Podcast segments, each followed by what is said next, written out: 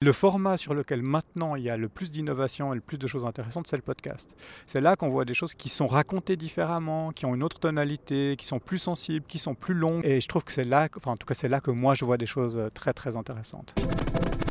Bonjour et bienvenue dans Be My Guest. Je vous emmène à la rencontre de ceux qui font et de ceux qui pensent le digital. Aujourd'hui, je discute avec Gaël Hurliman, qui est rédacteur en chef de la version digitale du quotidien Le Temps. Avec lui, nous allons parler de l'avenir des médias, de la complémentarité entre les différents canaux et de pourquoi il pense que nous sommes à l'aune d'un âge d'or des médias. Une conversation enregistrée en extérieur, comme vous allez l'entendre. Be My Guest, présenté par Laurent Haug, en partenariat avec 200 idées et créa, école membre de InSecU. Bonjour Gaël Hurliman. Bonjour Laurent Haug. Est-ce qu'on peut gagner de l'argent avec les médias aujourd'hui? Oui Laurent, on peut gagner de l'argent avec les médias, on peut gagner de l'argent en faisant un type de journalisme particulier. Et puis on, on est très intéressés, nous les gens des médias, parce qu'on voit qu'il y a plusieurs modèles économiques qui sortent maintenant. Qu'est-ce que c'est ces modèles économiques alors? Alors le premier modèle, c'est euh, enfin un modèle sain pour les médias.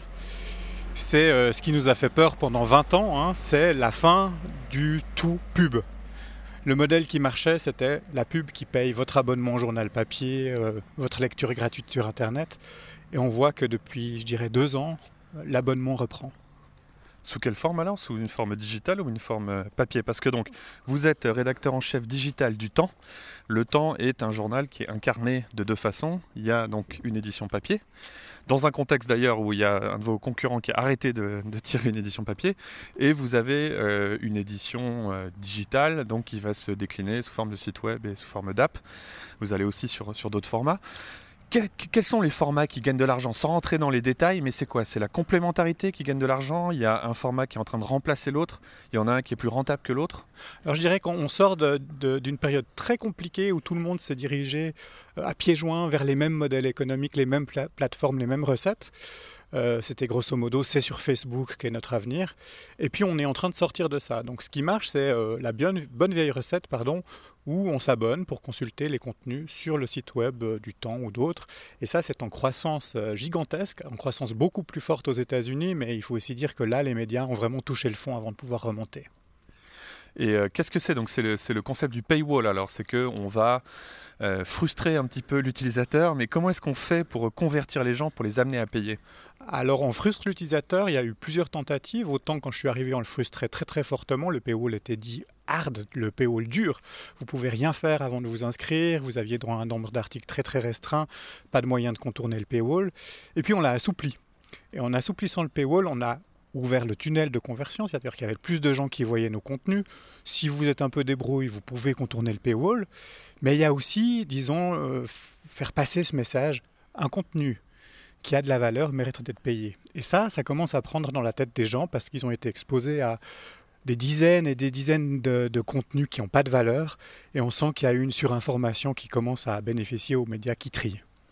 Et on voit de plus en plus euh, le temps sur des territoires où on ne l'attendait pas avant.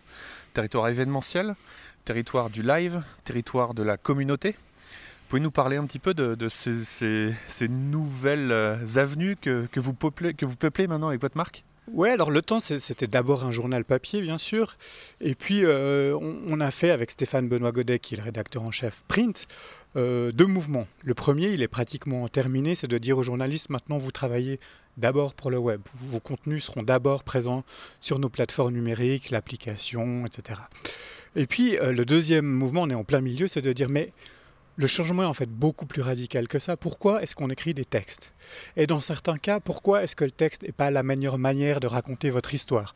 Pourquoi permettre au lecteur de rencontrer une personnalité inspirante ne serait pas parfois le meilleur moyen de, de lui faire comprendre euh, ce que, ce que cette personne peut dire et ce peut amener Et depuis ce moment-là, on essaye d'être de plus en plus agnostique. Donc, un journaliste arrive avec une idée, et puis on a une discussion, on a une réflexion sur quelle est la meilleure manière de la faire passer. Parfois c'est l'événement, parfois c'est la vidéo, parfois c'est le chat, parfois c'est euh, euh, des formats complètement nouveaux. Donc envoyer 15 personnes en Silicon Valley comme on le fait, c'est quelque chose qui, qui nous semble être la me- meilleure manière de marquer le coup. J'ai l'impression que moi qui m'intéresse aussi par exemple au monde de la, du- de la vente de détail, il y a cette idée de touchpoint, c'est que justement on va désolidariser l'action de la vente du canal dans lequel il va se passer. Ouais. Et donc aujourd'hui, ce que vous décrivez, c'est qu'il y a une sorte de changement, c'est qu'avant peut-être on pensait une, une histoire, quelque chose qu'on voulait raconter pour un format précis, et aujourd'hui vous avez complètement séparé les deux, c'est-à-dire qu'il y a des choses à raconter, et vous les passez dans un espèce de filtre qui aboutit à ce que vous utilisiez, vous utilisiez un canal ou alors différents canaux en complément pour raconter la même histoire. Ouais, c'est différents canaux, différents canaux pour raconter une histoire, mais aussi différents formats de narration. Donc l'histoire ne sera pas racontée de la même manière. Et c'est ça qui nous intéresse beaucoup. Je dirais pas qu'on y est complètement. hein. On a, on a évidemment un prisme euh, qui vient du print. On pense que le texte est l'idée de base, la manière de base de raconter une histoire sur un site web. Mais on s'en détache de plus en plus et on a de plus en plus de journalistes qui prennent conscience aussi que il y a le fait de raconter, mais aussi il y a des canaux qui privilégient l'échange. Euh, je prends un exemple, une chroniqueuse qui nous fait une chronique pour, pour dire comme c'est dur pour elle euh, de vivre sans son portable, et on voit un nombre de commentaires incroyables. Si la personne qui gère les réseaux sociaux reste dans son coin et s'occupe juste de répondre, de vérifier qu'il n'y a pas d'insultes et que tout va bien, il ne se passe rien. S'il a l'intelligence d'aller voir cette journaliste et de lui dire mais tu te rends compte comme ça fait écho euh, dans, la tête de- d'énormément de, monde, qu'est-ce qu'on pourrait imaginer ensemble? Et ça donne une opération où elle fait venir des gens qui vont laisser leur téléphone, qui vont être suivis par quelqu'un, qui vont raconter comment ils ont vécu ça, ça donne une vidéo. Et donc on imagine des formats nouveaux juste parce qu'il y a aussi ce, ce côté où on essaie de brasser différents métiers. Et si on veut évoluer, j'ai l'impression que c'est ça qui a manqué aux journalistes pendant, pendant longtemps, c'est des gens qui restent dans leur coin, les gens du marketing euh, au marketing, les gens de la pub à la pub, les gens des rédactions tout seuls dans leur coin à produire leur contenu sans se soucier de comment il sera distribué et comment ça peut impacter sur, euh, sur ce qu'ils doivent dire. Si on revient sur l'histoire d'un média comme euh, Le Temps, vous naissez dans le monde réel, vous naissez offline, euh, vous transitionnez vers le digital à un moment où on dit d'ailleurs le digital va tuer le physique, hein, Oui. on n'aura plus besoin du physique. Aujourd'hui, ce qui est très intéressant, c'est que bah, vous resserrez euh, peut-être sur euh, les- le digital, mais on vous voit aussi revenir dans le monde réel à travers ces événements, à travers ces rencontres que vous faites avec les lecteurs, à travers ce que vous disiez tout à l'heure, que pour moi, je mettrais un mot dessus, c'est des expériences. Oui. C'est-à-dire qu'on va plus seulement parler au cerveau, on va aussi parler au sens, on va aussi parler aux émotions, on va vous faire vivre quelque chose. Donc c'est quoi pour vous après que historiquement on ait dit le online va tuer le offline, euh, qu'on ait quelque part opposé ces deux mondes, vous en fait vous en faites une synthèse? On en fait une synthèse chez nous, c'est très concrètement, hein, ça vient des réseaux sociaux. On s'est dit, ouh, la gestion de la communauté, c'est les réseaux sociaux. Évidemment, c'était complètement crétin. Et donc, c'est la personne qui gérait nos réseaux sociaux qui, tout d'un coup, euh, s'est dit, mais il faut qu'on les voit, ces gens. Et puis, on a des gens tellement passionnés, des gens qui sont tellement euh, proches de notre marque, proches du temps, proches de ce média. Il faut les rencontrer, il faut les écouter. Et peu à peu, alors c'est à lui qu'on a confié les premières rencontres lecteurs. Donc une rencontre lecteur, c'est quoi? C'est on fait venir euh, 30 personnes dans notre salle de rédaction au débeauté, comme on conçoit un article. On n'est pas dans l'événement à l'ancienne où on aurait euh, loué une salle, euh, euh, fait venir un traiteur, euh, envoyé des Ça invitations. se passe souvent chez vous hein, d'ailleurs les événements, dans la rédaction. Il y a Ça- des concerts dans la rédaction. Oui, parce qu'on pense que cette sincérité-là, elle est irremplaçable. C'est ça qu'on doit amener. Mais on sent aussi qu'il y, a- y y moins peut-être de barrières comme il pouvait y avoir avant où euh, les journalistes étaient un peu une caste à part. Aujourd'hui vous faites aussi rentrer la cité dans votre bureau et vous-même vous passez beaucoup plus de temps aussi à l'extérieur. Donc il y a aussi une frontière qui disparaît quelque part. Quand on a pris les rênes euh, du temps avec Stéphane Benoît Godet, on a la première chose qu'on a fait, c'est rediscuter de la marque. Et on a fait enlever cette phrase qui était toujours présente sous le logo, sous le logo du temps, journal suisse de référence. On espère toujours être de référence, mais on trouvait que c'était affreusement prétentieux et que ça mettait vraiment une barrière. On est au-dessus de vous, on va vous racont- raconter le monde. Et on a aussi des journalistes qui avaient cette posture-là. Mais l'idée vraiment de faire venir les gens chez nous, euh, ça marche aussi parce qu'on est au cœur de Lausanne, c'est très simple d'accès. C'était de se dire, mais ce journal, il est à vous. Et là, on, a, euh, on reçoit plus de 3000 personnes chaque année, soit des gens qui viennent simplement voir comment se passe notre, notre journée de travail, assister à une réunion, euh, soit des, des concerts, soit des conférences, soit des journalistes qui reviennent de reportages, qui racontent ça, qui partagent ça. Et puis de plus en plus de gens qu'on a rencontrés pour des articles et qu'on a jugés incroyables par leur personnalité et qui, qui sont d'accord de, de parler aux, aux lecteurs du temps. Ce qui est intéressant, moi qui m'intéresse beaucoup euh, au passé, c'est que quelque part, euh, quand on regarde l'histoire des médias, beaucoup sont en fait la matérialisation de communautés. C'est-à-dire que la communauté a préexisté le média. Euh, je pense par exemple tous les journaux euh, issus par exemple de, grandes industries, genre l'industrie automobile, au départ, c'est tous les gens qui travaillent dans l'industrie qui décident, à un moment, atteignant une certaine masse critique, qu'ils vont devenir un journal. Donc en fait, ce que vous dites, c'est que les journaux avaient peut-être perdu ce côté communautaire, d'être au service, d'être au sein d'une communauté il s'était mis un peu à part, un peu au-dessus peut-être. Et aujourd'hui, ce que vous faites, c'est que vous réinsérez le média à l'intérieur de, sa communauté. Donc finalement, innover, c'est quelque part revenir au rôle fondamental du média, de ce que c'est qu'un média. Oui, vous avez raison, Laurent. Je pense que ça c'est toujours lié au modèle économique. C'est-à-dire qu'un euh, média avant la avant guerre, c'était un média qui était payé par les gens qui le lisaient.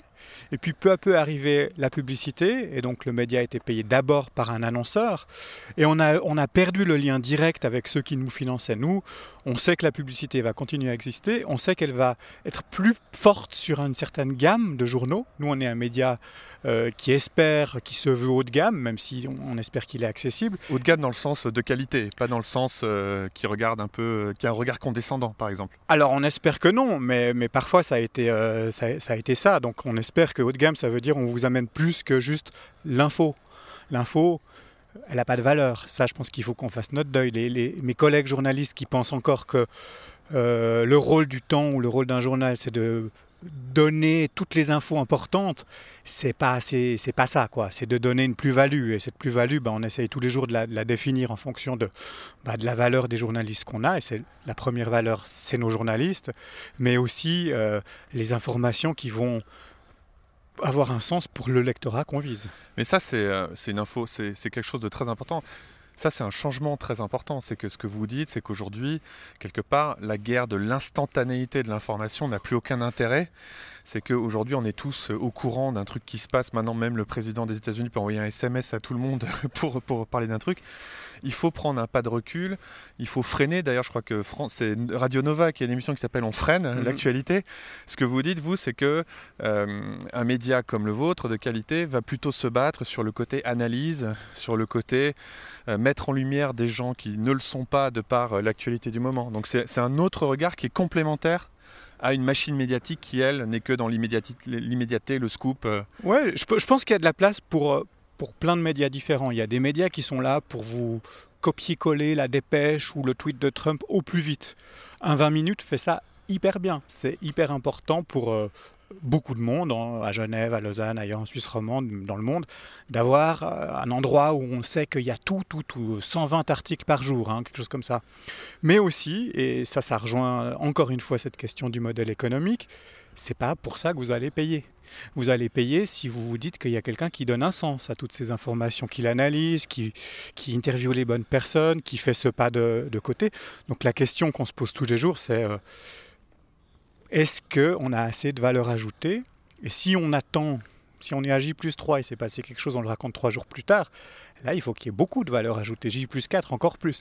Et cette question-là, on se la posait probablement pas assez euh, il y a 10 ans, puisque tout le monde faisait la course de vitesse et tout le monde euh, copiait-collait les textes de l'AFP, l'ATS, et c'était l'unique recette, l'unique planche de salut que les médias voyaient euh, sur Internet. Quand vous faites un événement, par exemple, quand vous ramenez vos lecteurs dans la salle de rédaction, concrètement, c'est quoi le business model? Qu'est-ce qui est créé comme valeur pour les lecteurs et pour vous? Amener des lecteurs chez nous, dans notre rédaction, c'est quelque chose d'assez nouveau. On a imaginé, mais pour être franc, on l'a pas testé, on n'a pas abouti encore, qu'il y avait trois manières de rentabiliser ça. Il y a ce qu'on a toujours appelé la fidélisation. Comment vous faites pour qu'un abonné euh, reste chez vous? Et on sait qu'il y a énormément d'abonnés digitaux notamment qui vont pas sur le site très régulièrement ils s'en fichent. Ce qu'ils veulent, c'est être attachés à une marque. Et on se dit que pour l'attachement à la marque, c'est beaucoup plus fort de venir une fois chez nous, de vivre une expérience, un concert, une conférence inspirante, que d'aller piocher euh, chaque jour dans, via une newsletter un article ou un autre. Ça, c'est le premier, la première explication de pourquoi on fait ça. La deuxième, vous savez, Laurent, que notre lectorat vieillit. Je ne vous donnerai pas la moyenne d'âge du lecteur du temps papier, mais elle est assez élevée. Et comment on va toucher des nouvelles audiences? Comment on fait savoir qu'on fait des choses un petit peu différentes qu'il y a 10 ou 20 ans? Et là aussi, l'événement a un impact beaucoup plus fort que de glisser un article sur la quarantaine qu'on publie chaque jour pour parler euh, tout d'un coup d'un autre style musical ou d'un nouveau, par exemple de l'humour. La scène de l'humour roman, on n'en parlait pas, on en parle un peu plus, mais c'est évidemment beaucoup plus fort d'imaginer un spectacle d'humour qui se fait au milieu de la rédaction, ce qu'on a fait récemment. C'est le deuxième modèle chercher l'acquisition de nouvelles audiences.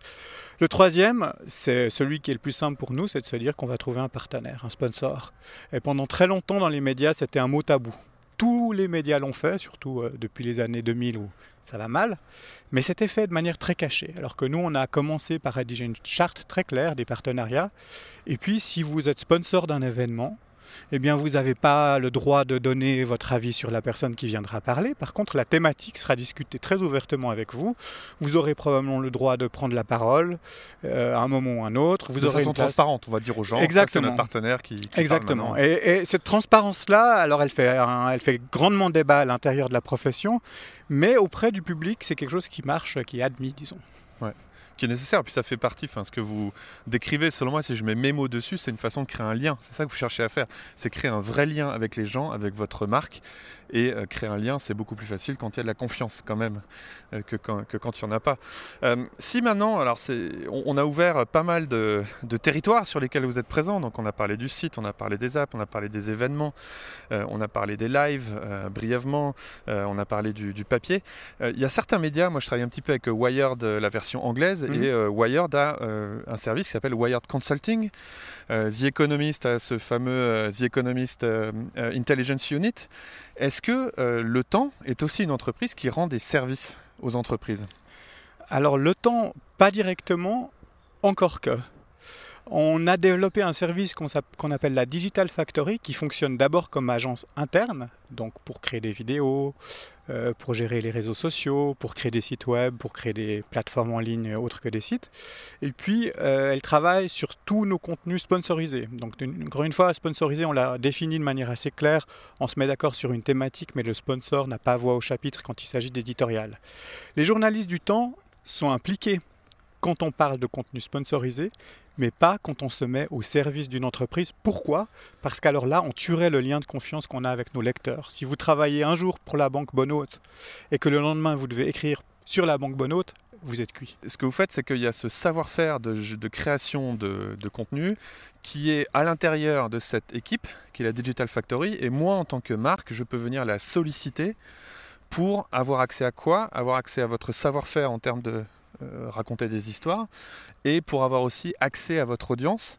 C'est-à-dire que je vais pouvoir me retrouver sur les différents canaux, sachant que ça sera mentionné que j'y suis parce que j'ai payé, oui. parce que je suis sponsor. Donc, c'est ça que j'achète. c'est un savoir-faire et c'est un accès aux gens. Si vous venez en tant que laurenthaug.com et vous avez besoin d'organiser un événement, je sais que vous faites ça très bien, mais imaginons que vous ayez, vous ayez besoin de refaire votre site ou de gérer vos réseaux sociaux, il y a un savoir-faire. Si vous nous laissez la main, on choisit comment on parle, on choisit ce qu'on va dire. On choisit juste ensemble. La seule chose sur laquelle vous pouvez donner votre, votre accord, c'est les thématiques qui seront, euh, qui seront racontées dans, dans, le cadre de ce partenariat. Là, c'est les journalistes du temps. Si vous dites je veux que vous fassiez l'interview de telle personne euh, sous tel format, en posant telle question, etc. Là, c'est plus un journaliste. Exactement. Là, on, a, on travaille avec des freelances et vous aurez les services de la factory sur le plan technique. C'est-à-dire que vous aurez un chef de projet qui sait comment raconter une histoire. Et là, on voit euh, aussi les marques hein, qui sont à la recherche de sincérité, qui comprennent tout à fait leur intérêt d'aller plutôt vers des modèles où on n'est pas juste une agence, mais où on fait vraiment euh, valoir nos qualités journalistiques. Gaël, donc vous avez tous ces différents euh, canaux. Est-ce qu'il est possible, parce que moi une des questions que je me pose c'est, y a-t-il aujourd'hui un modèle euh, pour faire un média du 21e siècle? J'ai l'impression que c'est autour de quoi on tourne depuis une vingtaine d'années maintenant et qu'on est en train d'y arriver. Et que la réponse à cette question y a-t-il un modèle? Ça sera, euh, j'espère, oui. Et que ça va impliquer en fait tous ces différents canaux qui, qui fonctionnent les uns avec les autres. Et du coup, la question que je, me poserais aujourd'hui si je voulais lancer un média, ça serait comment fonctionnent ces canaux et quel est le rôle de chacun. Alors est-ce qu'on pourrait repartir un petit peu et assez rapidement, pas trop en détail sur chacun, mais sur tous les différents points d'interaction entre vous et votre audience, à quoi est-ce qu'ils servent? Alors par exemple le papier. À quoi ça sert le papier au XXIe siècle? C'est pour la partie de l'audience qui est peut-être un peu plus âgée, mais c'est aussi, un, aussi un objet quelque part, un, journal papier. Le, papier, ça sert à une chose en particulier. Le papier, c'est quelque chose que j'aimerais bien réussir à répliquer au niveau, digital, mais il n'y a pas de solution. Ça vous donne un choix fini d'articles ça vous donne une édition au sens où on a choisi de publier quelque chose qui a du sens. Donc ça peut moins nous envahir, quand on se sent pas. Ça nous envahit moins, et surtout vous, Laurent ou moi, sur Internet, on fonctionne différemment. On va lire ce qui nous intéresse a priori. On, finit jamais en fait. Si on nous laisse devant YouTube, on peut rester des heures parce qu'il y a toujours le truc suivant. Oui, et surtout, est-ce que est-ce qu'on va se laisser surprendre par quelqu'un qui a choisi tout d'un coup de vous parler de, du sport que vous détestez le plus au monde, et puis tout d'un coup en lisant l'article, vous dites tiens c'est intéressant. Sur Internet, ça marche pas vraiment comme ça. Le papier, c'est ça. Le papier, c'est une quelqu'un qui a une lecture du monde, qui vous lire chaque jour un produit fini, qui vous dit c'est ça qui compte. Et pendant longtemps aussi, il faut admettre que les journaux, les médias n'ont pas assez joué cette carte-là. Le papier, à cause de l'organisation euh, euh, des rédactions, c'était un chef de rubrique qui choisit ce qu'il aura dans ses pages, et puis un autre qui choisit ce qu'il aura dans ses pages. Donc il y avait zéro continuité. Donc nous, on essaye de remettre au centre cette idée que c'est un produit fini avec un chef d'édition, quelqu'un qui doit dire ça a un sens en, termes graphiques aussi, en termes visuels, en termes narratifs, ça a un sens de la page 1 à la page 24, 28 selon la, taille de votre journal. Et c'est ce qu'on fait de manière, disons, très très euh, volontariste cette semaine, hein, la semaine où vous m'interviewez, euh, avec une édition spéciale pratiquement entièrement dédiée à la Silicon Valley et ce qui se passe euh, dans cette partie du monde où on croit que la tech va sauver le monde. Donc il y a vraiment un aspect, ce que vous vendez à travers le papier, ça va être une sélection, donc une curation pour prendre le mot euh, un peu à la mode. Donc c'est-à-dire que j'ai pas de décision à prendre en tant que lecteur, et ça, ça vaut très cher dans un monde où justement on doit tout le temps prendre des décisions. C'est une espèce de certitude d'avoir été informé de façon exhaustive. Euh, voilà, quelqu'un, une fois que j'ai fini mon journal, je sais tout ce qu'il y avait à savoir euh, aujourd'hui. et c'est donc cette expérience des fois de me retrouver confronté à des idées que je ne serais jamais allé chercher moi-même, qui je ne savais pas allaient m'intéresser. Le papier, ça vous, ça vous oblige à vous laisser aller au choix de quelqu'un d'autre. C'est un peu comme quand vous rentrez dans une salle de cinéma. Les portes se ferment, il fait noir, vous sortez plus votre téléphone et puis vous regardez le film. Un, des autres intérêts majeurs du papier, c'est la surprise. Prenez votre fonctionnement sur Twitter, sur Facebook, sur LinkedIn. Vous, vous allez euh, lire ce qu'ont posté vos amis, vos proches, les proches de vos proches. Est-ce que vous allez une fois être confronté à quelqu'un qui pense pas comme vous? On sait, ça ne se passe pas comme ça. Dans le journal, euh, les pages opinion débat, qui sont aussi quelque chose du passé, hein, c'était un petit peu une des premières raisons d'être des journaux, des journaux d'opinion qui plaidaient pour une cause ou une autre. Eh bien, ces pages opinion débat, on voit, on le voit. Moi, je le mesure tous les jours parce qu'on fait très attention à comment le papier est consommé aussi. Euh, sont des pages qui sont hyper intéressante pour nos lecteurs. Vous allez lire quelqu'un qui ne pense pas comme vous, et peut-être que vous allez avoir envie d'y répondre. Et vous allez pouvoir y répondre. De nouveau, dans cette ouverture et ce cercle vertueux où vous, êtes vous faites partie prenante d'une communauté, on est très heureux de recevoir des opinions, débats de gens qui sont des nobody et qui existent parce qu'ils disent quelque chose Qui n'ont pas la même opinion que vous. Exactement. Et ces pages-là, c'est les pages les plus ouvertes du journal, mais aussi les plus intéressantes parce que qu'est-ce qu'on fait?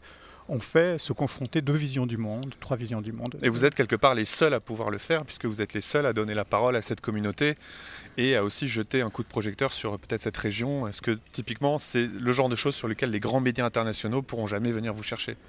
Les grands médias internationaux auront beaucoup de peine. On a un exemple tout frais, hein, de nouveau, à, l'heure où vous m'interviewez. Éric Zemmour. Grand débat sur notre page Facebook. Mais pourquoi donc avez-vous interviewé Éric Zemmour? Si un média généraliste décide de le boycotter, ce qu'on aurait pu faire, ce que d'autres ont fait, qu'est-ce qui se passe? Vous avez tous les fans d'Éric Zemmour qui se délectent, qui disent mais regardez, ça euh, confirme la euh, droite de la droite n'a pas voix au chapitre, on nous ignore, c'est merdia, vraiment c'est n'importe quoi.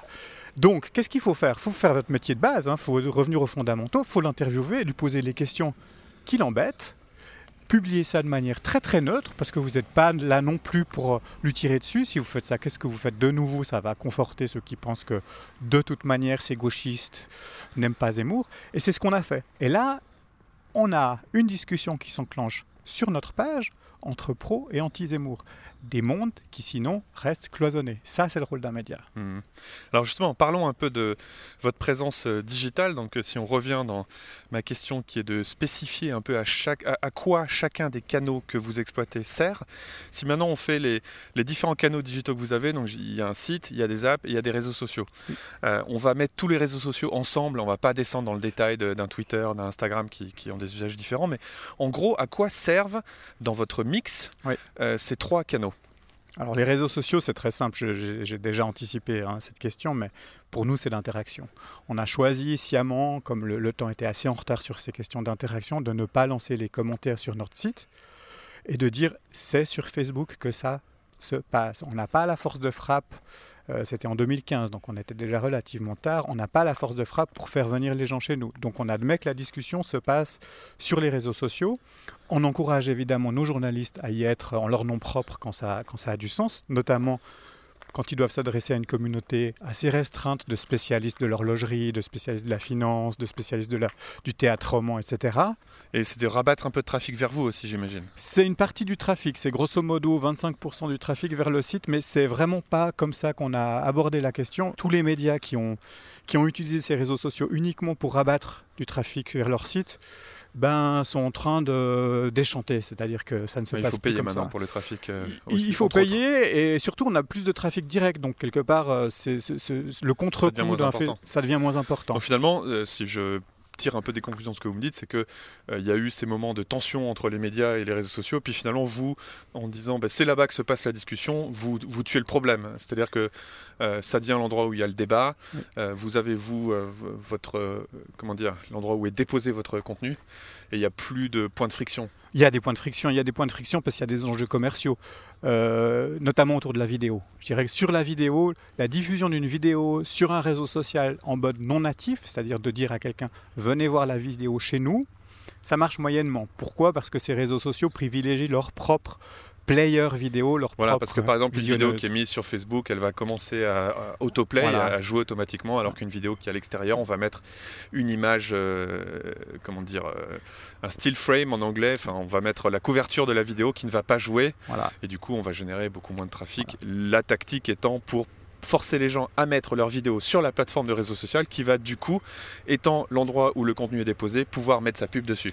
Exactement. Un petit peu le, et donc, et donc là-dessus, oui, il y a des débats, oui, il y a des enjeux, oui, il y a des, des bras de fer, euh, notamment autour de la rétribution sur la publicité des vidéos. On est en plein dedans puisque Facebook vient d'ouvrir cette fonctionnalité autant l'accès mobile à l'information et l'accès desktop. Qu'est-ce que ça vient faire dans votre mix et euh, quel est, quel est le rôle de ces canaux? Eh, C'est assez simple. L'accès desktop, l'accès au site internet d'un média comme Le Temps depuis un ordinateur de bureau, il se faisait où? Il se faisait sur le lieu de travail. Et donc, qu'est-ce qui intéressait le public? Uniquement des articles qui avaient une vocation professionnelle, à part ceux qui utilisaient leur pause pour, euh, aller voir d'autres choses. Et ça aussi, ça a été très important pour nous de dire, euh, à partir de 2015, bon, le trafic mobile doit monter. Donc c'est une adaptation technique. Notre site doit, doit s'afficher bien mieux pour quelqu'un qui vient avec un, un, téléphone ou une tablette euh, sur notre site, mais c'est aussi une adaptation éditoriale. Qu'est-ce qu'on lui livre comme contenu? Qu'est-ce qu'on met en évidence comme contenu qu'il aurait envie de lire chez lui sur son canapé pour la tablette, mais aussi euh, dans les transports publics, c'est l'usage, euh, disons, numéro un, à la pause de midi et autres. Et on a vu tout d'un coup des articles, des contenus, des vidéos, euh, société, lifestyle sur des questions qui touchaient à la vie privée et pas à la vie professionnelle, qui commençaient à faire des scores d'audience bien supérieurs aux articles pro. Donc ça, c'est un petit changement d'organisation du travail. On sait qu'on doit à midi avoir un article en haut de notre site web et de nos apps mobiles qui parle au cœur et qui ne parle pas au porte-monnaie ou à la personne dans son univers professionnel. Donc ça, c'est des canaux que vous modifiez au long de la journée pour vous adapter aux usages. Parce que à 7h du matin, on est sur son téléphone, euh, ensuite à 8h, on est dans les transports, euh, ensuite on est au bureau, à midi, etc. Et, donc, et le soir, peut-être on sort la tablette sur le canapé.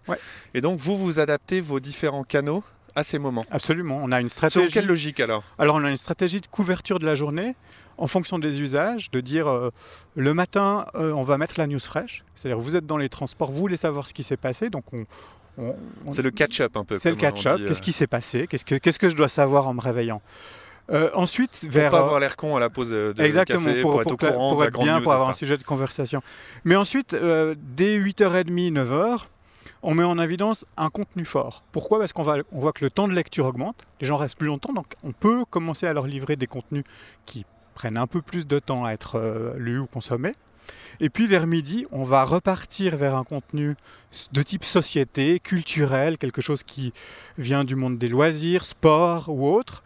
Euh, et là, on a, c'est très simple, on le mesure hein, aussi, on a euh, comblé le fossé, le trou qu'il y avait, le trou de fréquentation qu'il y avait entre midi et 14 heures. Si vous regardiez la courbe de fréquentation du site du temps et des apps mobiles du temps euh, il y a trois ans, il y avait un trou, ça, s'arrêtait à midi, ça recommençait à 14 heures, vous partiez du bureau, vous lâchiez le site.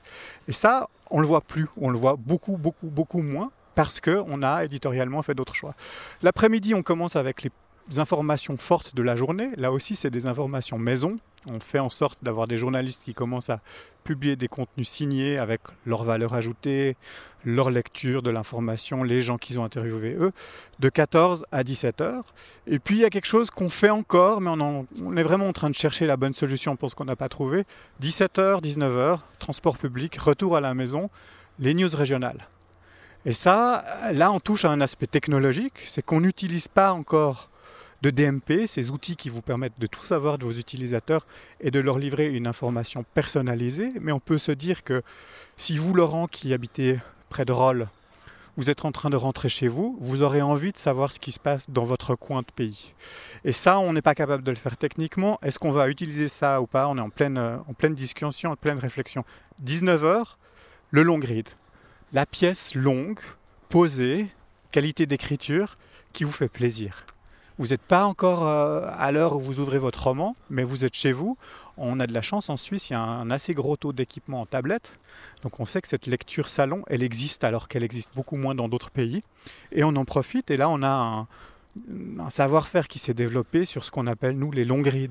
Vraiment démontrer la qualité éditoriale par une pièce qui fait euh, l'équivalent d'une page, une page et demie, deux pages, trois pages de journal et qui est ensuite agrémentée de photos, de vidéos et d'autres contenus multimédia. Alors, est-ce que ça, c'est pas une, euh, est-ce que c'est une vérité ou une contre-vérité cette idée que justement online, on ne, on ne lit plus pendant longtemps euh, et que tout le monde veut de la news en 140 caractères? C'est faux. C'est complètement faux. Il y a, il y a quelque chose déjà qu'on oublie, hein, parce que vous êtes bien placé pour savoir avec euh, au futur, mais ça a toujours été le cas. Une lecture d'un journal, c'est une lecture zapping. En moyenne, un lecteur du Monde, on le disait déjà il y a 30 ans, passe 23 minutes à lire son journal, alors que si vous mettez bout à bout la lecture de tous les articles, vous en avez pour 5, 6, 7 heures. Et donc on voit, nous, le comportement de nos abonnés, qui est un comportement de zappeur, là où le comportement de nos non-abonnés est un comportement de gens qui restent plus longtemps sur un article. C'est contre-intuitif. On se dit, euh, vous êtes abonné, ben, vous lisez à fond. Ben non, vous êtes abonné, vous allez scanner, comme vous scannez votre journal, tous les titres, et puis vous allez crocher ou pas sur certains. Et on mesure là aussi que en desktop, sur votre ordinateur, vous ne restez pas forcément plus longtemps à lire un article que sur euh, votre téléphone portable. Ce qui compte pour nous, c'est de la technique après, la technique d'écriture. Vous devez rythmer votre article visuellement, plus de photos, des intertitres, ces petits titres en gras qui viennent euh, euh, parsemer le texte, mais aussi euh, sur la forme, c'est-à-dire avoir des relances fortes et, et vous voyez tout de suite là où vous perdez l'attention de l'utilisateur. Une des grandes euh, contre-vérités du monde des réseaux sociaux, c'était euh, ces outils genre euh, Hootsuite, etc. Ouais. où On vous disait que vous allez mettre un message et puis on va l'envoyer sur tous les réseaux sociaux et ça va cartonner. Ouais. Et on vous a fait un tour de magie, c'est que vous touchez toutes vos audiences en une fois. Alors Ouais. on s'est rendu compte que, en fait, euh, les réseaux sociaux fonctionnaient pas pareil. Les attentes n'étaient pas les mêmes sur les différentes plateformes. Dans certaines plateformes, il fallait être visuel, dans d'autres moins, euh, etc. C'est vrai que le rêve pour vous, c'est d'être complètement agnostique par rapport à, à ces canaux, et en même temps, vous venez de le montrer que c'est pas vraiment possible sur un long grid. Il va falloir faire des relances, etc. Comment ça se passe concrètement? C'est-à-dire que vous avez des journalistes à qui vous devez apprendre chacun des formats sur lesquels leur histoire va se retrouver, ou alors vous avez un journaliste qui lui pond son histoire et qui derrière euh, est re- qui sont reprises en main par un spécialiste des réseaux sociaux, un spécialiste de la version euh, desktop, un spécialiste de la version Ouais. mobile. Comment ça se passe concrètement? Alors on a, euh, et là aussi je pense que ça tient vraiment au positionnement du titre, au positionnement du temps, on a des gens qui sont des grands connaisseurs d'une matière Et puis il se trouve que comme on est au départ un journal papier, ils sont plutôt bons à l'écriture et pas tellement sur les autres formats de narration. Donc là, ils ont cette fameuse Digital Factory qui vient en soutien, qui vient les aider. Quelle est la stratégie Twitter que tu vas euh, adopter, euh, cher journaliste spécialiste de l'horlogerie, pour accompagner la publication de ton article? Parce que le but, c'est que vous, vous voudriez qu'ils intègrent ce savoir-faire. Absolument. Alors, pour être capable de faire du contenu aussi près que possible pour les différents Oui, alors c'est on pense pas qu'il y a des journalistes Shiva. C'est très difficile d'être capable de tenir un micro, une caméra, un appareil photo, bien écrire, bien, savoir comment euh. vendre, euh, faire un peu de marketing et puis avoir une stratégie SEO aussi, et puis pas être mauvais en SEM et puis euh, savoir gérer un budget AdWords. Ça, c'est un peu difficile. Mais on veut, et ça, c'est un changement radical de fonctionnement dans une rédaction, on veut que ces gens aient le réflexe du travail d'équipe. On veut que ces gens aient le réflexe du travail d'équipe. Un journaliste qui vient trop tard, je suis, je reprends mon exemple, je suis journaliste euh, euh, spécialiste de l'horlogerie, j'ai fini mon travail, j'ai fini d'écrire et puis je pousse ça à quelqu'un qui gère les réseaux sociaux. Tiens, publie-moi ça et puis fais en sorte que ça marche. C'est idiot. S'il vient en amont et qu'ils peuvent imaginer ensemble une opération. Ce qui va marcher. Euh, mais voire même au-delà. Il faudrait une photo de ça. Mais peut-être même. Et si on faisait un appel?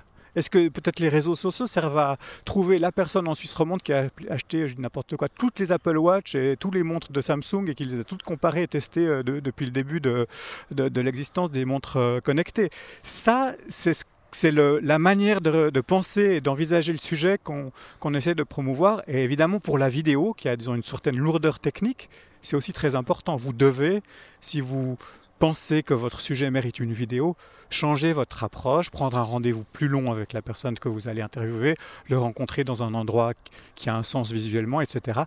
Plein de choses qu'un journaliste de presse écrite n'a pas forcément en tête au départ. Oui, tout à fait. Il y a un format qui, dont on parle beaucoup parce qu'il y a eu des rachats de start-up euh, ou d'ailleurs d'entreprises assez matures aux États-Unis, c'est le podcast. On a l'impression que c'est vraiment la nouvelle mode. Euh, moi, j'avais toujours compris qu'en Europe, ça marchait moins bien parce que justement, les gens passaient moins de temps dans leur voiture, il y avait moins ces, distances de transport.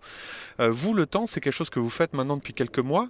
quel est le rôle de, ce canal et pourquoi est-ce qu'il y a toute cette excitation autour du podcast en ce moment alors que c'est quand même un vieux format? Enfin, les, les radios publiques font du podcast depuis 20 ans. La balado-diffusion, comme on dit en, en balado-diffusion, euh, non, le podcast, c'est un format que bah, je pense qu'il nous manquait dans notre, euh, dans notre arsenal. On sait que la vidéo, c'est bien pour raconter quelque chose de très visuel. On sait que le texte, c'est bien pour analyser, que selon la qualité d'écriture qu'on a, c'est très malléable, on peut faire plein de choses en texte. Mais on voulait vraiment euh, commencer notre vie de podcasteur avec quelque chose de très intime. Et l'audio, ça permet ça. L'audio, ça permet d'être sensible à chaque euh, variation de tonalité, de rentrer dans des détails euh, de la vie de quelqu'un qui sinon ne se dévoilerait pas, je pense à face caméra par exemple. Et là, bah, l'idée du podcast, c'est aussi une idée qui vient de la rédaction. Donc c'est un état d'esprit qu'on essaie de promouvoir. Nous, on est à la, à la pêche, je dis nous parce que c'est toujours Stéphane Benoît Godet et moi, on est à la pêche aux bonnes idées. Et on les encourage, et même celles pour lesquelles on n'est pas tout à fait sûr. Donc le podcast, c'est une journaliste qui s'appelle Célia Héron, qui s'est mise avec une autre journaliste qui s'appelle Virginie Nussbaum, et qui ensemble sont venus me proposer ça, euh, je dirais, il y a bien deux ans. Et là, j'étais très sceptique. Pourquoi? Parce qu'il n'y avait aucun moyen de mesurer l'impact d'un podcast. Les statistiques, c'était un petit peu chez Apple, un petit peu sur les plateformes spécialisées, mais on n'avait pas de chiffres.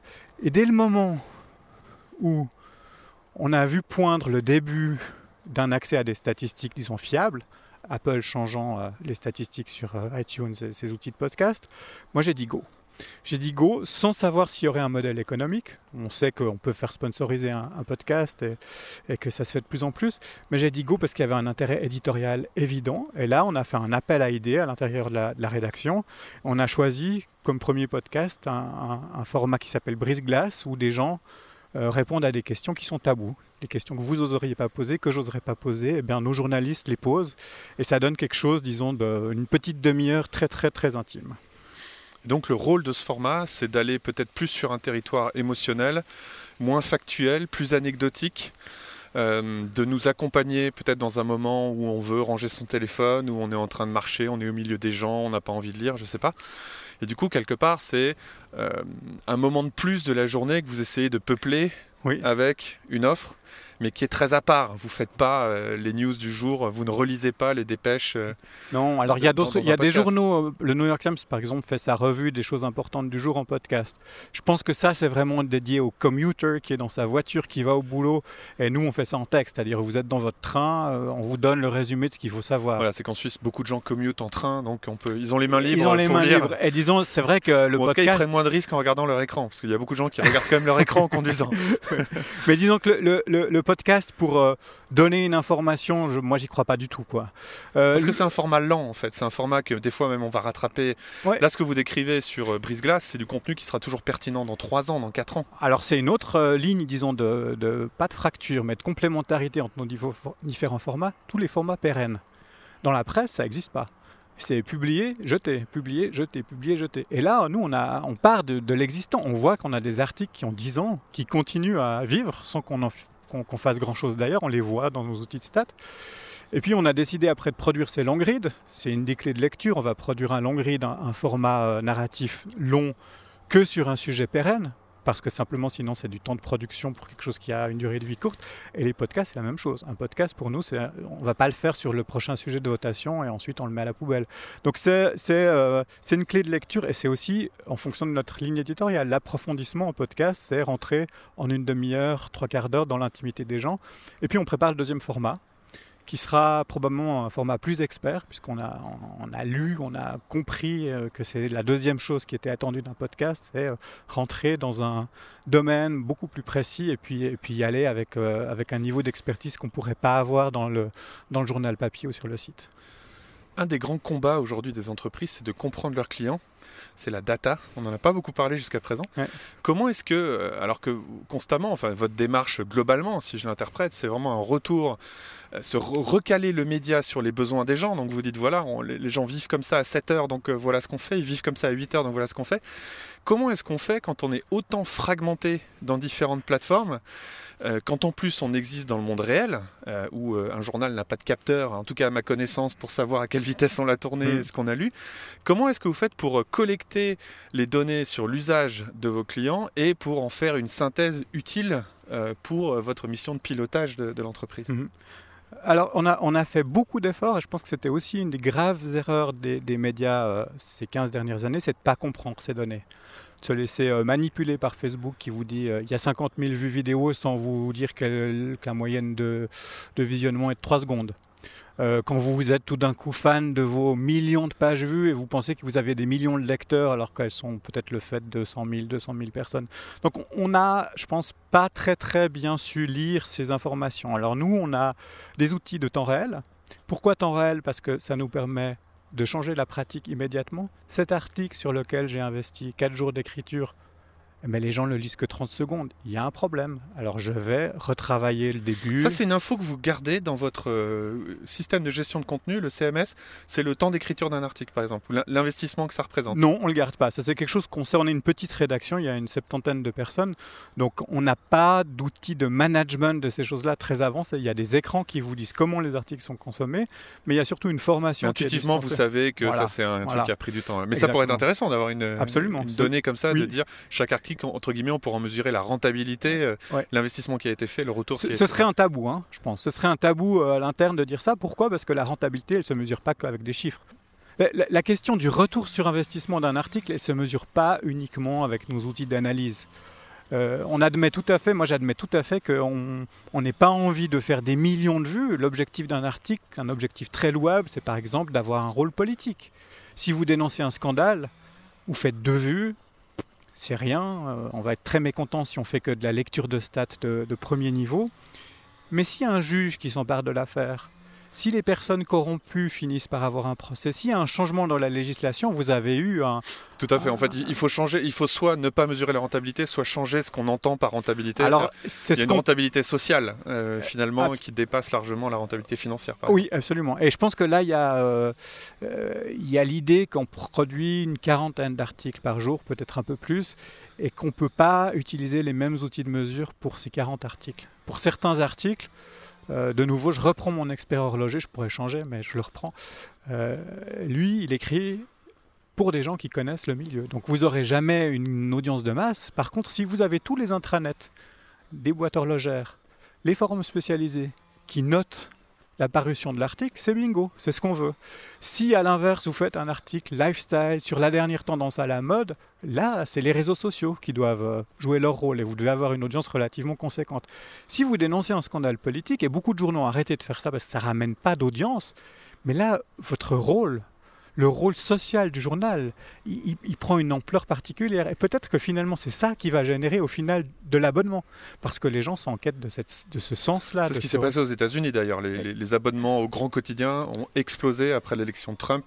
C'est une façon qu'ont vu les citoyens de se mobiliser, de dire bon, on doit soutenir les organismes qui euh, essayent d'amener la transparence du pouvoir, enfin au pouvoir, etc. Mais c'est aussi aux États-Unis qu'on est allé très loin dans le data-centrisme, où on pensait que c'était la data qui allait euh, guider euh, qui allait remplacer le rédacteur en chef, avec des journaux qui ont dit Ah, la politique internationale, on voit que ça fait pas d'audience, on arrête. Et qui ont complètement décimé leurs desks, leurs équipes qui traitaient de la politique internationale. Alors peut-être qu'à court terme, c'est un bon choix. Oui, oui, vous allez enlever des gens qui font pas d'audience. Mais à long terme, sur la capacité de lire le monde, de lire l'évolution de la société, vous perdez quelque chose d'important. Ouais, c'est sûr qu'enlever le darwinisme dans les écoles, à court terme, ça change pas grand-chose. Ah, exact. 20 ans plus tard, on, voit les dégâts que ça peut faire. Mais le euh, journaliste politique, si vous regardiez les chiffres avant Trump, probablement qu'il avait moins de succès qu'aujourd'hui. Donc c'est aussi très dur d'avoir une vision à long terme quand on allait scotcher à des tableaux de Google Analytics, de Parsley, de, de, de Chartbeat et autres. D'ailleurs, ce qui, nous rend aveugles, hein. moi ça, ça me frappe toujours. J'ai l'impression, on dit ouais, tout, tout peut être mesuré. pour euh, voir de temps en temps de ces tableaux, on comprend rien. bon, moi je suis un grand fan. Hein. Moi j'adore ces tableaux, mais il faut les lire avec sont partis après une minute. Euh, on ne sait pas pourquoi, si c'est parce que euh, Madame est partie accoucher ou si c'est parce que l'article était nul. Enfin bref, ça manque. Mais il y a des choses qui sont assez intéressantes. On fait du A/B testing, du test multivarié comme on dit en français, et on teste deux variantes du titre. Qu'est-ce qui arrive si vous mesurez juste le taux de clic? Bah, vous faites un titre clickbait. Vous faites le titre le plus accrocheur. Voilà, et peut-être du coup les gens repartent tout de suite, donc on a gagné en clic, mais on a perdu en, vrai, véritable Donc si vous voulez le faire intelligemment, ben là il y a un outil qui propose ça d'office, c'est de dire ok, moi je vais ne mesurer que les taux de transformation de gens qui ensuite restent plus que X secondes sur l'article.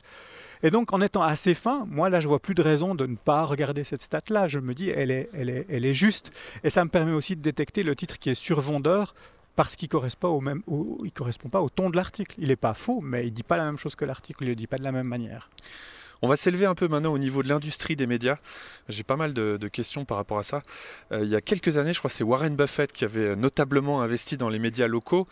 Euh, est-ce que selon vous, on va vers un âge d'or des médias ou euh, est-ce qu'on a fini cette espèce de creux qu'il y avait dans les médias ou est-ce qu'on va vers des années qui sont très compliquées? La question sous-jacente, c'est a-t-on finalement trouvé le modèle pour rémunérer les journalistes et les médias à la valeur du travail qu'ils font ou pas? Je pense qu'on va vers l'âge d'or. Je pense qu'on va vers l'âge d'or et de nouveau, je le, le dis pas en l'air, je le dis parce qu'on voit des chiffres qui sont qui deviennent très impressionnants d'abonnements digitaux. Nous, on n'a presque rien changé en termes marketing, en termes de prix, en termes technologiques sur l'abonnement, le paywall sur le site du temps, et on a des croissances qui vont jusqu'à euh, plus 30% sur la dernière année. Donc ça marche parce qu'il y a une prise de conscience, celle que vous décrivez aux États-Unis avec Trump, mais aussi en Europe. Je vais poser une question en parlant un peu de moi, mais c'est une vraie question. il, y a, quelque chose qui me fascine. Je me suis rendu compte que pendant des années, j'ai fait des conférences sur l'innovation et sur un peu ce que j'appelais les tendances technologiques, parce que c'était une façon de fasciner les gens et de leur passer un message qui était attention, il y a du changement qui arrive. Et je me suis rendu compte que c'est une forme de contenu qui m'a intéressé parce que c'est une des rares formes de, de, de, contenu positif qui marche et qui crée de l'attention. Aujourd'hui, j'ai l'impression que les médias, et notamment les chaînes d'information, sont coincés exactement dans le paradigme inverse, c'est qu'ils ont besoin que ça aille mal pour euh, exister.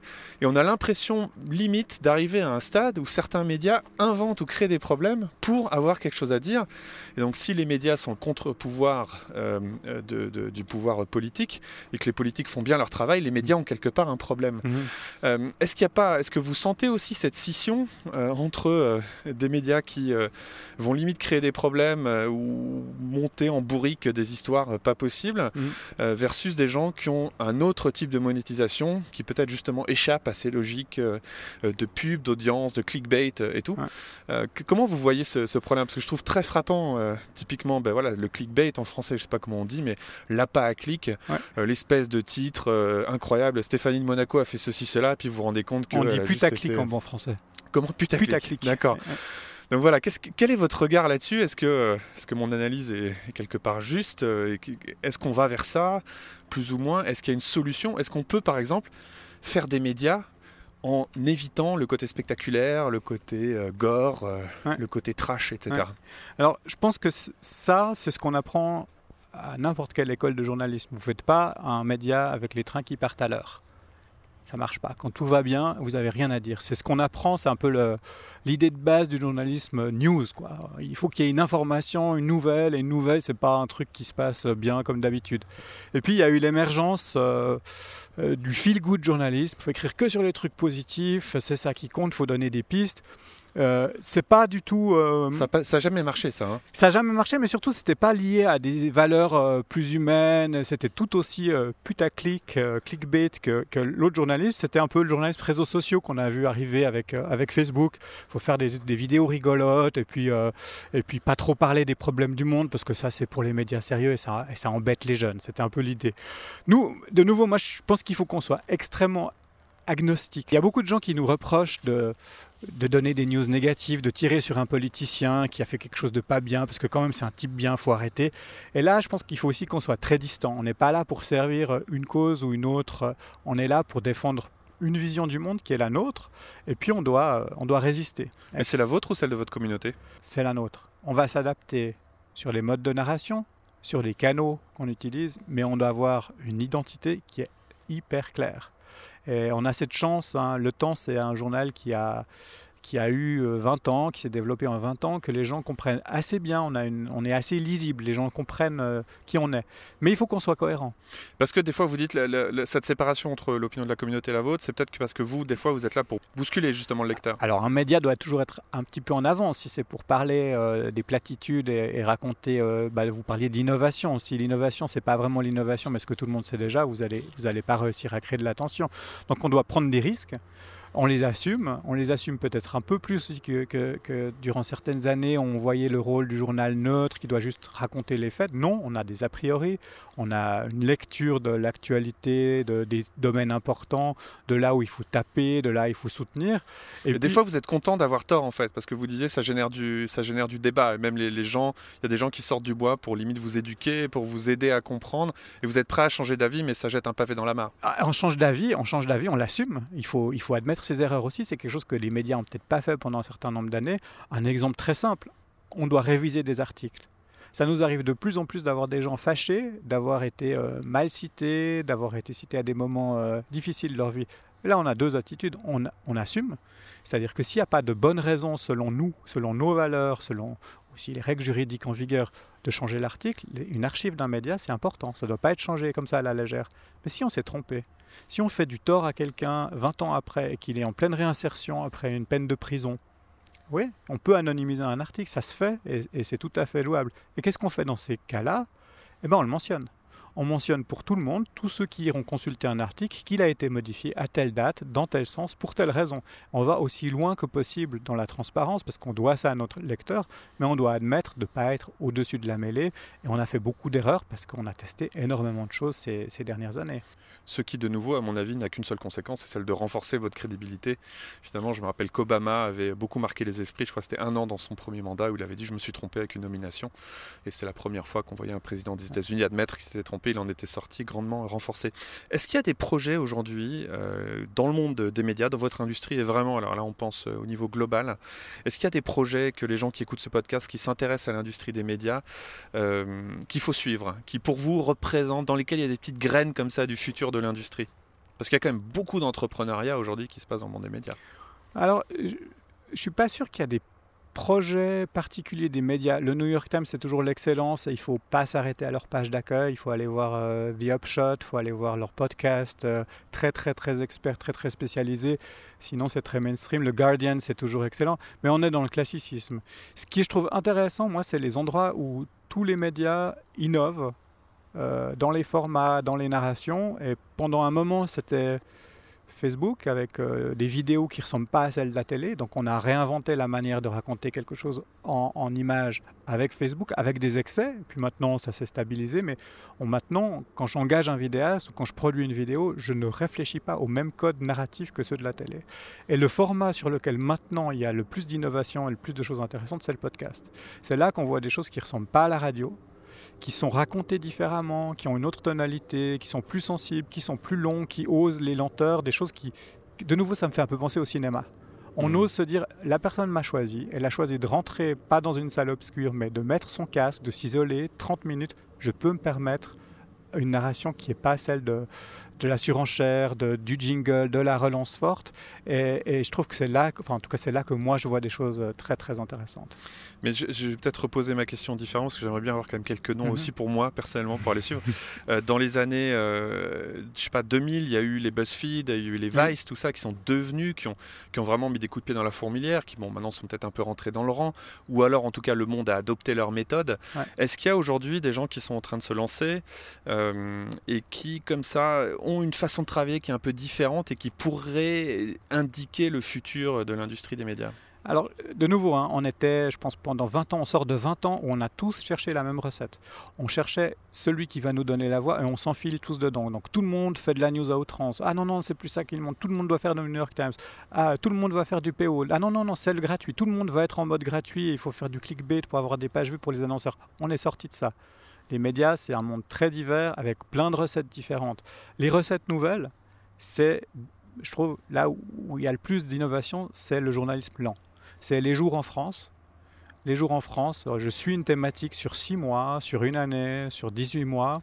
Et euh, les gens s'abonnent pas parce qu'ils auront beaucoup beaucoup à lire, mais parce qu'ils ont la garantie qu'on va suivre les affaires de Bolloré, on va suivre, euh, je sais pas, euh, Macron au pouvoir sur le très long cours. Ça, je trouve que c'est intéressant. Après, c'est très radical.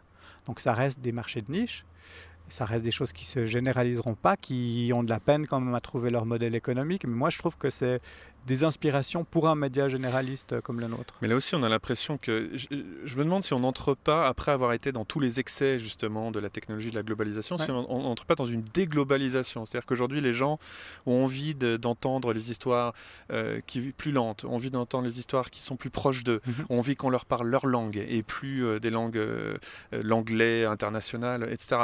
Donc en fait, que tout comme euh, un des phénomènes, un des endroits où ça se passe le plus, c'est l'alimentation. -hmm. Aujourd'hui, on veut mm -hmm. manger euh, le, le légume qui a grandi mmh. à côté de chez nous. On en a marre de, de savoir qu'un truc a dû passer 15 euh, jours de porte-container pour arriver dans notre assiette. Donc en fait, on est en train d'arriver à l'ère des médias bio, mmh. un petit peu, ouais, c'est ouais, ça. Ouais, il y a un peu de ça, il y a un peu de ça. C'est un peu dangereux aussi parce qu'on se retrouve dans sa communauté. Euh, j'ai choisi d'écouter un podcast de quelqu'un qui parle comme moi, des gens comme moi, j'aurais pas de surprise. Donc ce phénomène de bulle, moi je le vis presque au quotidien dans ma vie de rédacteur en chef du numérique pour un média généraliste comme une mission. Je dois, c'est mon objectif, faire péter cette bulle tout en intéressant les gens du local, vous faire comprendre que ce que vous ressentez quand vous voulez consommer le raisin qui a à 5 mètres de nous ressemble assez fortement à ce qu'un Vietnamien euh, fait quand il veut avoir ses, légumes dans son jardin. Ce sera d'autres légumes. Et ça, ça, c'est, euh, ça, je le vis comme une mission, mais oui, on sent ce besoin euh, d'avoir peut-être un environnement un peu plus rassurant. Une dernière question, Gaël Hurliman, vous avez deux fils. Vous allez leur euh, recommander de devenir journaliste? Non, je crois que je les laisserai se débrouiller. Ça s'appellera encore de journaliste d'ailleurs ce métier dans 10 ans? Euh, je pense que ça s'appellera encore journaliste. J'espère que le métier va, va, continuer à évoluer. On est dans une phase incroyable d'évolution. On, peut le, on peut le pratiquer de, de diverses manières. Euh, il y a un métier qui revient, c'est celui d'éditorialiste. Hein. On, on, avait un peu oublié que c'était très différent, et c'est très différent, et c'est des gens qui, qui peuvent faire peur, parce qu'ils sont, ils sont là pour donner une vision du monde, alors parfois très radicale, mais, euh, mais ce besoin de donner le sens euh, qui fait qu'on est journaliste, je pense, dans sa vocation, il va rester. Merci Gaël. Merci. Merci d'avoir écouté Be My Guest et merci à Gaël Hurliman d'être venu partager son expérience. Vous retrouvez son travail sur letemps.ch et sur les différents App Store. N'oubliez pas de m'envoyer vos réactions et commentaires et j'aurai le plaisir de vous retrouver très bientôt puisque ce sont quatre épisodes qui sont en cours d'enregistrement en ce mois d'octobre 2018. Merci beaucoup. C'était Be My Guest, présenté par Laurent Haug en partenariat avec 200 idées et créa, école membre de INSECU.